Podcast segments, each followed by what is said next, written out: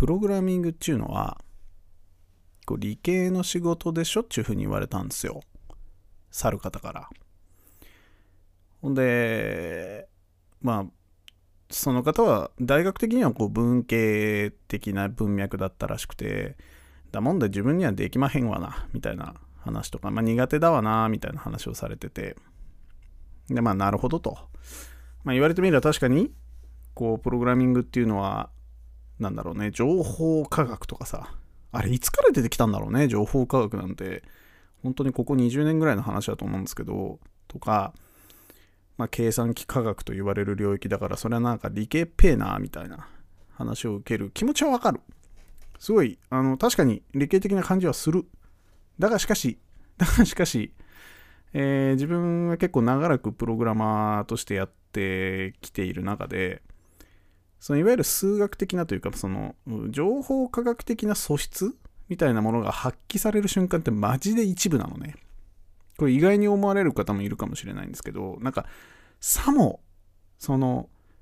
研究室、ラボみたいなところで試験管を振っているかのように思われますが、あの、パソコン叩いてるだけなんで あの、なんていうか、そういう、いわゆるさ、マッドサイエンティスト的な、あの、研究室とかでもないし、作業場でもないんですよ。もうひたすらあの別にゲームやってるのと大して変わんないような見た目でパチパチパチパチ叩いているだけなんで。でまあ、まあ別にそれ見た目の問題なんであんま関係ないんですけど、じゃあ一体何をこう、プログラミングっていうのは多くのケースでやるのかっていうと、大体よ。大体人間が行っている作業みたいなものを、まあコードに書いていくんですよ。で、自動化していくっていうことが、まあ多いんですね。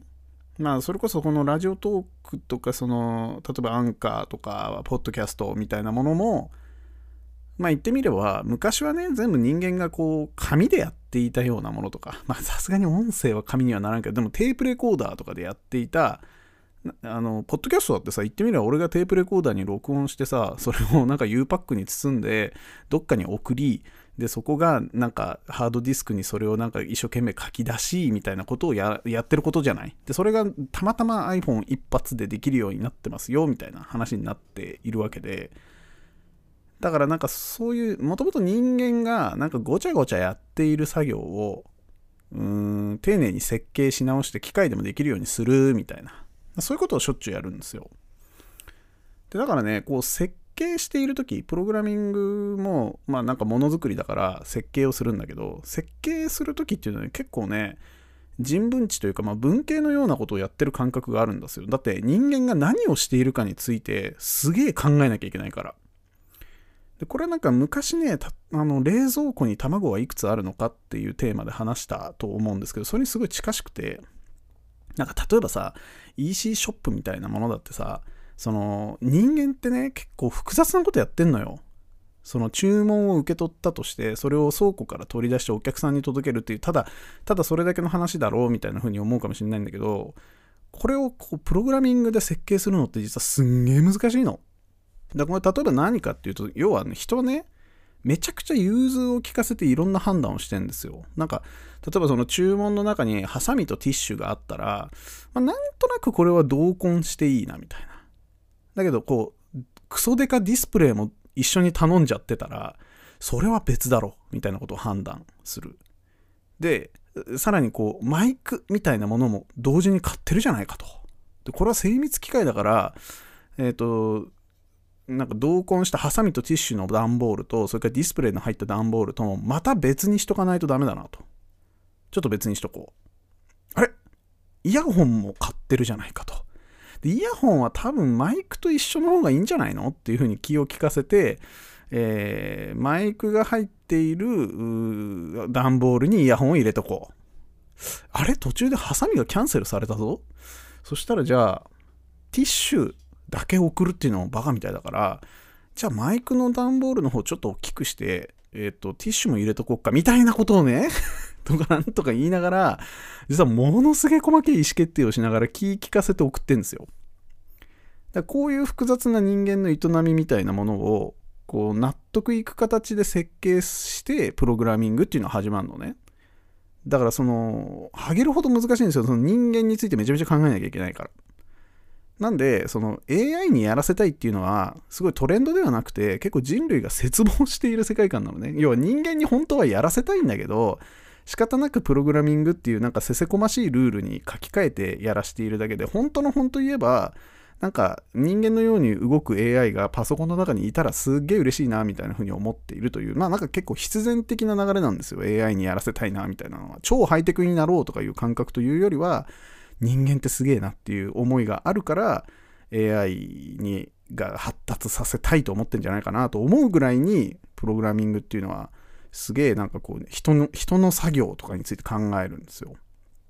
だからなんかね、プログラミングの理系っていうよりね、あのまあ確かにその一部にはねパフォーマンスとかその計算幾何学的なことやるんだけどすごくその定義しづらい人間の動きみたいなものをこう無理やり整理する学問だったりする作業だったりするんでそう文系と理系で言うとどっちかというと文系なんじゃねえのみたいなことを思ったということは、まあ、文系理系の違いについてちょっと考えていきたいなと思ってございます。えー、毎週金土日発そろそろやめたいラジオの方をぜひぜひお聴きください。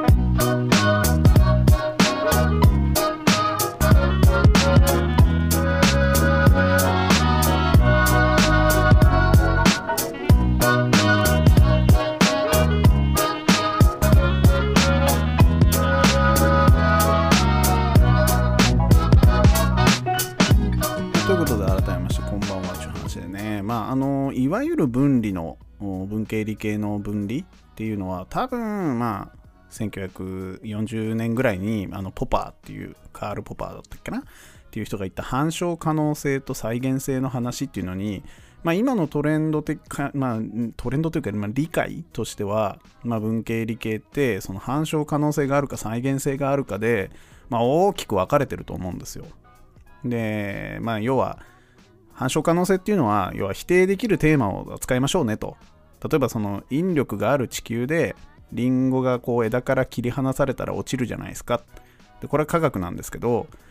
こういう命題っていうのは枝から切り離されても宙に浮いていることを示せば反証できるじゃないですか。反駁できるじゃないですか。だから反駁できる可能性の余地があるものを科学と呼ぼうぜっていうふうに呼んでるんですよ。今の理解としては。それこそだから、だから神様はいるかいないかみたいな議論って反論できないでしょ？それは科学じゃないですみたいな、まあ、そういう理解なんですよ。であとその再現性っていうのも重要で、まあ、時間がどんなに変わったり場所がどんなに変わっても同じことが同じことをやれば同じことが起きるよっていうものを題材として扱いましょうと。で逆に言うと一回性しかない例えば歴史とかっていうのは似たような文脈ほぼ同じような文脈だったとしてもえー、別のことが起きるんですよね。だからそういう1回しか起きないことに対する知の体系みたいなものが、まあ、大きく言うと文系ですみたいな、まあ、そういう解釈だと思うんですよ。ほんで、ただちょっとね、その別の見方もできるなと最近思ってるのが、えっ、ー、とね、なんとなく思うんですけど、その文系の学問研究って、大体これもうあんま知らないで言ってますけどおおよそその文献調査学問になってくんですよ。例えばそれこそ社会について考えましょうみたいな。社会について論じるような学問領域って大体人文知だと思うんですけどそれってあの過去の〇〇という研その有名な人が言った社会についての学問とか、えー、別の人の言った社会についての研究とかなんかそういうスタイルになってて、要は個人名に紐づく概念、〇〇さんが言った社会という概念についての研究とか、そういうことをやり出してる気配があるんですよ。で、これ、なんでこうなっちゃうのかなって思った時に、要はその対象が、研究対象がすげえ曖昧なんですよ。多分文系って。で、概念だから。だからその存在してないものに対して考えている。っていうのが結構文系の本質なんじゃないかその反復可能性とか再現性とか反証可能性の話もあるし一回こっきりの知の体系みたいな話もあるんだけどでもその対象が曖昧っていうのもすごく大事な文系の要素なのかなと。だからその冒頭で述べたプログラミングもそうで、なんか例えば、その、倉庫の在庫を管理するってその在庫っていう概念は実は結構曖昧なんですよ。だそういう誰が言った在庫と彼が言ってる在庫とは違うんだっていうのがなんか頻繁に起こるのね。だそういう認識の違いが起きちゃうような対象に対してなんかすり合わせていったりとかつなげていったりするような学問領域が文系と言えるんじゃないかなみたいなことをそのプログラミングが文系っぽいなっていうことを感じる時の、まあ、僕の心の動きなのかなとか理解なのかなとか最近ちょっと思ったりするんですよねだからそういう意味で数学ってやっぱりあのマージナルな場所にあるなと。すんげえ理系っぽく見えるけどでもやっぱ数学にをやっていくと哲学になりますよねってよく言われる話だと思うんですけどすげえ文系的な側面もあってこれなぜならば僕の放送ではよく言ってるんですけど数学って何かと何かが同じであるっていうことに対してすんげえなんかあのいっぱい 語る学問なんですよ。きっとそうなんですよ。だからやっぱりなんか僕らが対象にしているものは同じなのか異なるのかみたいなその要はコンクリートなものを考えてるのかそれともなんかあやふやなものについて議論してるのかっていうのを線引きしないっていうメタ学問みたいなのが割と数学っぽいなと思ってるんでだからなんかね、僕にとって数学っていうのは魅力的に映るんだろうな、みたいなことをちょっと最近思ったりなんかして、まあ僕にとって理系と文系っていうのは、まあ反証可能性とか再現性の話もあるが、と同時に、あの、研究対象の曖昧さみたいなものも、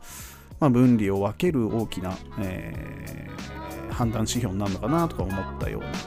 日でございました。また明日も撮っていきたいと思いますので、ぜひお聴きください。そんじゃあまた。